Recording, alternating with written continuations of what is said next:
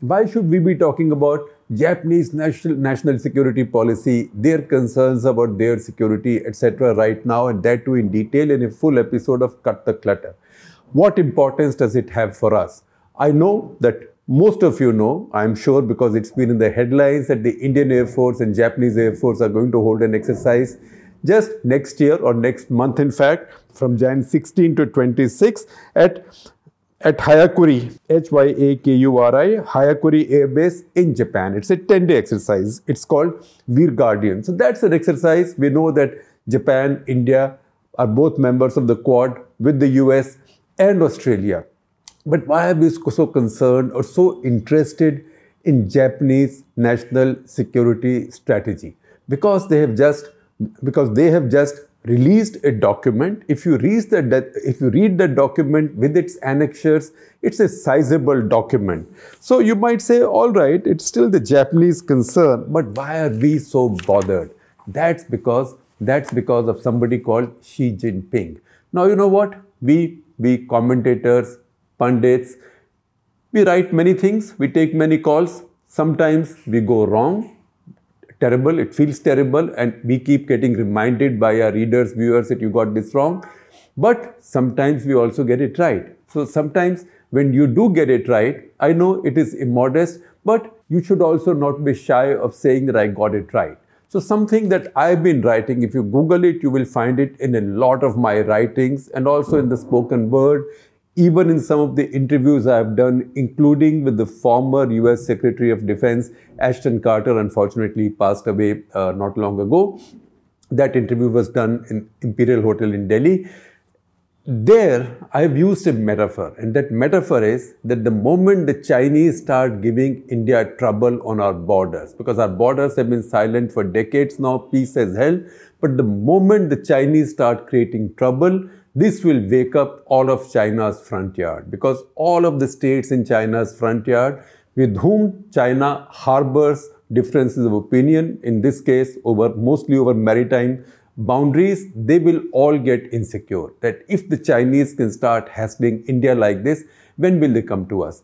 The fact is that Xi Jinping did not even leave much to chance because around time he came for our throats or he tried to come to for, come for our throats and he's been stuck since then. We are also there since then in, in Ladakh. He also he also stirred up old dormant disputes with many of his neighboring countries again in the front yard. That could be Australia, see right now the tussle that's going on between him and Australia over Pacific Islands, say uh, Solomon Islands, Vanuatu, that's one example. With Japan over Senkaku Islands, remember we had a full episode of Cut the Clutter on that. Then with Taiwan, he's ratcheted, ratcheted up trouble with the Philippines, Indonesia, etc., Vietnam, etc., etc., etc. So Xi Jinping has got everybody concerned. Now, it is, it is a result of this concern, in fact, we all know that the Quad came up, right? And Quad has Japan as its partner. So, what Japanese think of their security right now is also integral to what the Quad thinks of its security. And it's also of that much more relevance to us in India. Again, what have the Japanese done? So, the Japanese government, for the first time in its history, has come up with a national security strategy. Along with that, they've also released their national defense strategy and also defense build-up program. All three of them have been released together. This happened last week, Friday. Now we were waiting for stuff to come out. All these documents are quite sizable, so I did read these up. I also read up commentaries on these. I'm sharing links to these documents with you. They are too detailed and like all such government documents, they are filled with platitudes as well. So you have to search for some nuggets here and there, which I've done for you. But also, I've read up commentaries on this. So there are two readings in particular besides these documents that I'm sharing with you. There is an article from Defense News and there is also an article from Military Technology. These are specialized publications. Also, because we are focusing on the military part of these three policies national security strategy, national defense strategy, and also defense build up program. Now, the key thing in national security strategy is I'm cutting out a lot of the faff and a lot of the fat and the platitudes. The key thing here is that the Japanese are talking about a counter strike capability. Now, did you ever imagine Japanese talking about it, about a counter strike capability? Because so far, the Japanese, Japanese were quite, quite content to be defensive because their security was outsourced to America as part of the Yoshida Doctrine. And I will just come to the Yoshida Doctrine and explain to you in some detail. So they thought the Americans will come and protect us. They just wanted coastal defenses and other such defenses to provide a kind of complementary defense or supplementary defense for their nation and their islands. But the Chinese, over the past couple of years, have really been, really been building up tension over Senkaku Islands. Plus, as the Chinese now come into Taiwan or target Taiwan, not come into Taiwan, that was wrong usage on my part. As the Chinese now target Taiwan and increase their provocations, remember that from the other coast of Taiwan, there's one coast of Taiwan that faces China, the other coast, coast of Taiwan, the Japanese islands with the Chi- Chinese corvette are not that far away. So those exclusive economic zones, etc., also mix up. So the Japanese also see Taiwan's defense as integral to their own defense. It's a frontline state for them, and the Japanese lately have said that they will play a role in Taiwan's defense if push comes to the shove. Now, in that situation, the Japanese are asking for a counter strike capability. That is something we had not imagined. What does this strategy say? What does the document say? And I quote from the document, quote, there have been dramatic advances in missile related technology, including hypersonic weapons. Missile forces in the region have significantly improved in qualitative and quantitative terms. Who are they referring to? They are referring to China and North Korea. North Korea, yes, but not just to North Korea, China as well. And I quote from the National Security Strategy, and this is in quote marks, that Japan will continue its steadfast efforts to both qualitatively and quantitatively enhance its ballistic missile defense capabilities. And then the policy document goes on to say that this has become increasingly tough with existing resources. That is to defend Japan against missiles, Japanese mainland in particular, against missiles has now become increasingly tough with what Japan already has. So Japan needs to upgrade its ballistic missile defenses. Then the policy says that Japan now needs weapons that can hit enemy territory, which would, and I quote again from the policy, enable Japan to mount an effective counter strike against an opponent to prevent further attacks. And then the policy goes on to explain what the Japanese are worried about. And they say they take inspiration from what's happened in Ukraine. That if Ukraine had these capabilities, then Russia would not have invaded Ukraine. So the Japanese now want these capabilities. Who are they trying to deter? They are not trying to deter North Korea big time. They are trying to deter essentially the Chinese. What this does is, 1956 policy was not to build any formidable military capability on Japan's part, particularly not a counter-strike capability. That has now been dumped quite decisively, and again, the example quoted is Ukraine's predicament. So, what is this going to lead to? This is going to lead to Japanese investing 43 trillion yen, that is about 350 billion, $315 billion additionally over what their defense budget is right now. What this, this would also mean that Japan's annual defense budget will now go up to 2% of Japan's GDP. And Japan's GDP, Japan is not a very large country, it's just 12.5 crore population and declining, which the Japanese are very worried about. But the fact is that with almost a $5 trillion economy and just 12.5 crore population, Japan is a very wealthy country. And this economy, which today is almost little less than twice as large as India's. So far, Japan had confined itself to spending only 1%, up to 1% of its GDP on defense. That's a policy that came in after 1951 as part of the Yoshida Doctrine, which I will explain to you. That has now gone up to about one and a half, and it will go up to 2%. So, this is the Japanese economy the mighty Japanese GDP. 2% of Japanese GDP is going to be a lot of money. And remember what? Most of this money will be will go towards buying new equipment, new capabilities, new technologies, because the Japanese do not have such a big salary bill and a pension bill. Japanese armed forces all together now is less than two and a half lakh people. That is less than a sixth of India. So much of it will go into buying new firepower and new capabilities for the Japanese defense forces or the Japanese armed forces. If these budget promises are met, and Japanese Prime Minister has now said that he's he, he's going to go to 2% of GDP, then by 2027, both in spending, defense spending, and firepower, Japan will become the third strongest military force in the world. So, if you look at today's values, by 2027, with today's values, Japanese defense budget will come to about $77 billion. Today, India's is about $75 billion, the bulk of which goes into salaries and pensions, etc. But that besides the point, the fact is that the Japanese economy will grow, Japanese inflation will be, will be lower than India's inflation. So all calculations tell us that by 2027, Japan will be spending more on its defense than even India with so many other problems and Japan will be the third largest spender and also hold, also be holding the third strongest firepower in the world. Now that is something the Chinese are taking notice of. They must take notice of. At the same time, India should also take notice of, not because the Japanese are going to be a threat to India, but because this also helps balance China. This also forces China to look somewhere else, not just look at countries that they might consider militarily weaker to them and who do not have security alliances with the other big powers.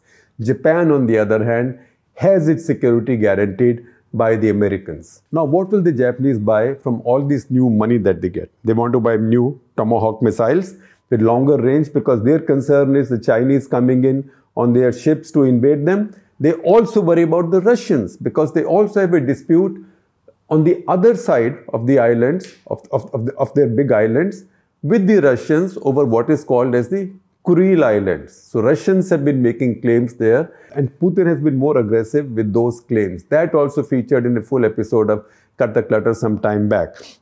Now they'll buy tomahawks, they will also buy air to surface standoff weapons and also surface to air long range surface to air guided missiles also, they want to they want to increase the range of their land-based missiles to 1500 kilometers. That is basically so that they can ta target a Chinese ship very far away from their coasts. They don't have such a threat from any other country. They are also going to invest in hypersonic weapons, unmanned aerial vehicles. Also, they are collaborating with Britain and Italy to build a new sixth generation 6G fighter FX, FX, and this will be built by Mitsubishi. So Mitsubishi in collaboration with Britain and Italy. Money is being allocated for that also. Plus there's going to be a lot of allocation for cyber security and space.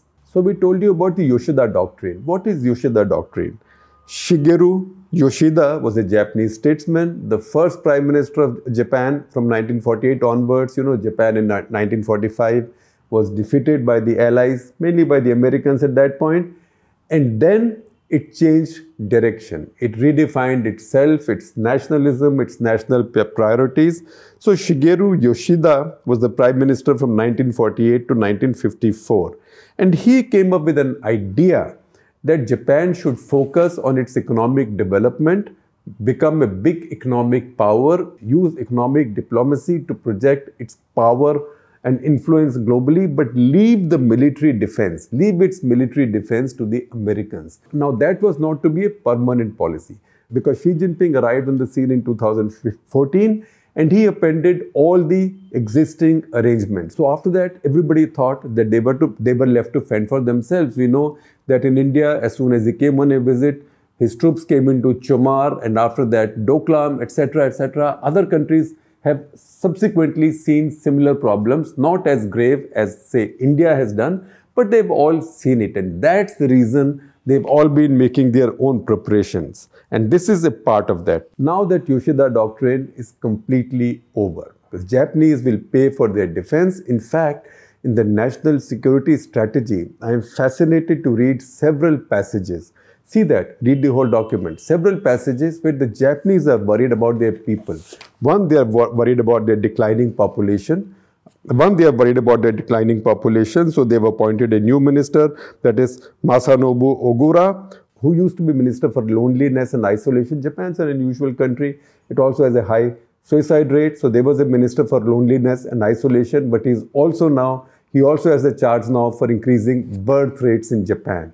But as part of their national security strategy, they are also, also allocating a bunch of money and laying great emphasis around around spreading ideas of nationalism, spreading ideas of national interest, etc., etc., among their population. One of the passages that is important from the national security strategy, I will read to you, and that is directed at Jap- Japan's own population. It's an internal thing. It says they want to promote better understanding from people of Japan and international community for J- Japan's security policies.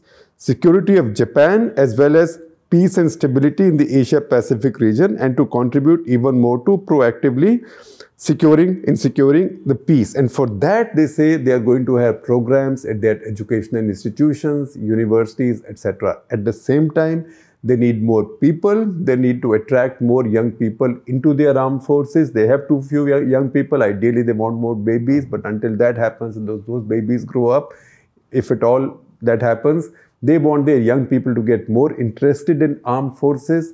They want to improve the working conditions in the armed forces, better compensation.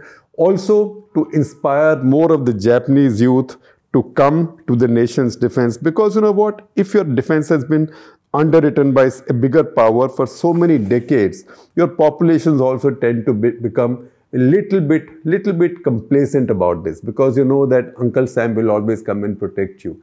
Now the Japanese are saying, सवारी अपने सामान की खुद जिम्मेवार है we also need to look after our own security needs and that is the big change right now and that is the big change in Japan so if I just list for you the four key objectives of their national security policy. One is one is obviously platitude strengthening diplomacy. Number 2 building a comprehensive defense architecture. That is key because that has military military implications. Number 3 protecting territorial integrity and ensuring maritime security. Very important. Number 4 strengthening cyber security intelligence counter terrorism intelligence capabilities strengthening japan's c4i that is command control, communication, computers, and intelligence. That is the holy foursome of national security, C4I. So strengthening C4I,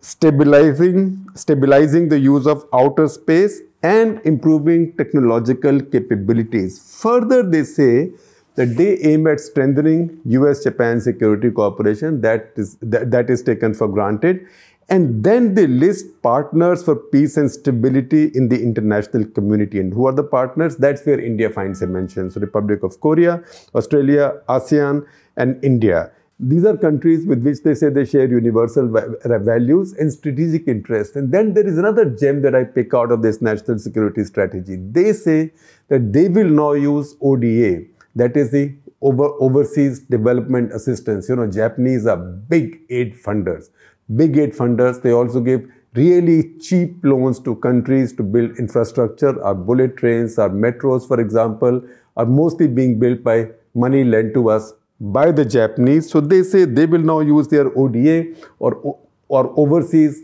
development assistance for strategic purposes. So to me, that is one of the strongest takeaways from these documents. So once again, I'm sharing the document documents with you. The two earlier episodes of the Clutter that I had done, that is on Senkaku Islands with the Chinese and Kurils with the Russians. We will repurpose them, shorter them a little bit, and maybe rerun them over the next couple of weekends so you can refresh your knowledge and memory as well.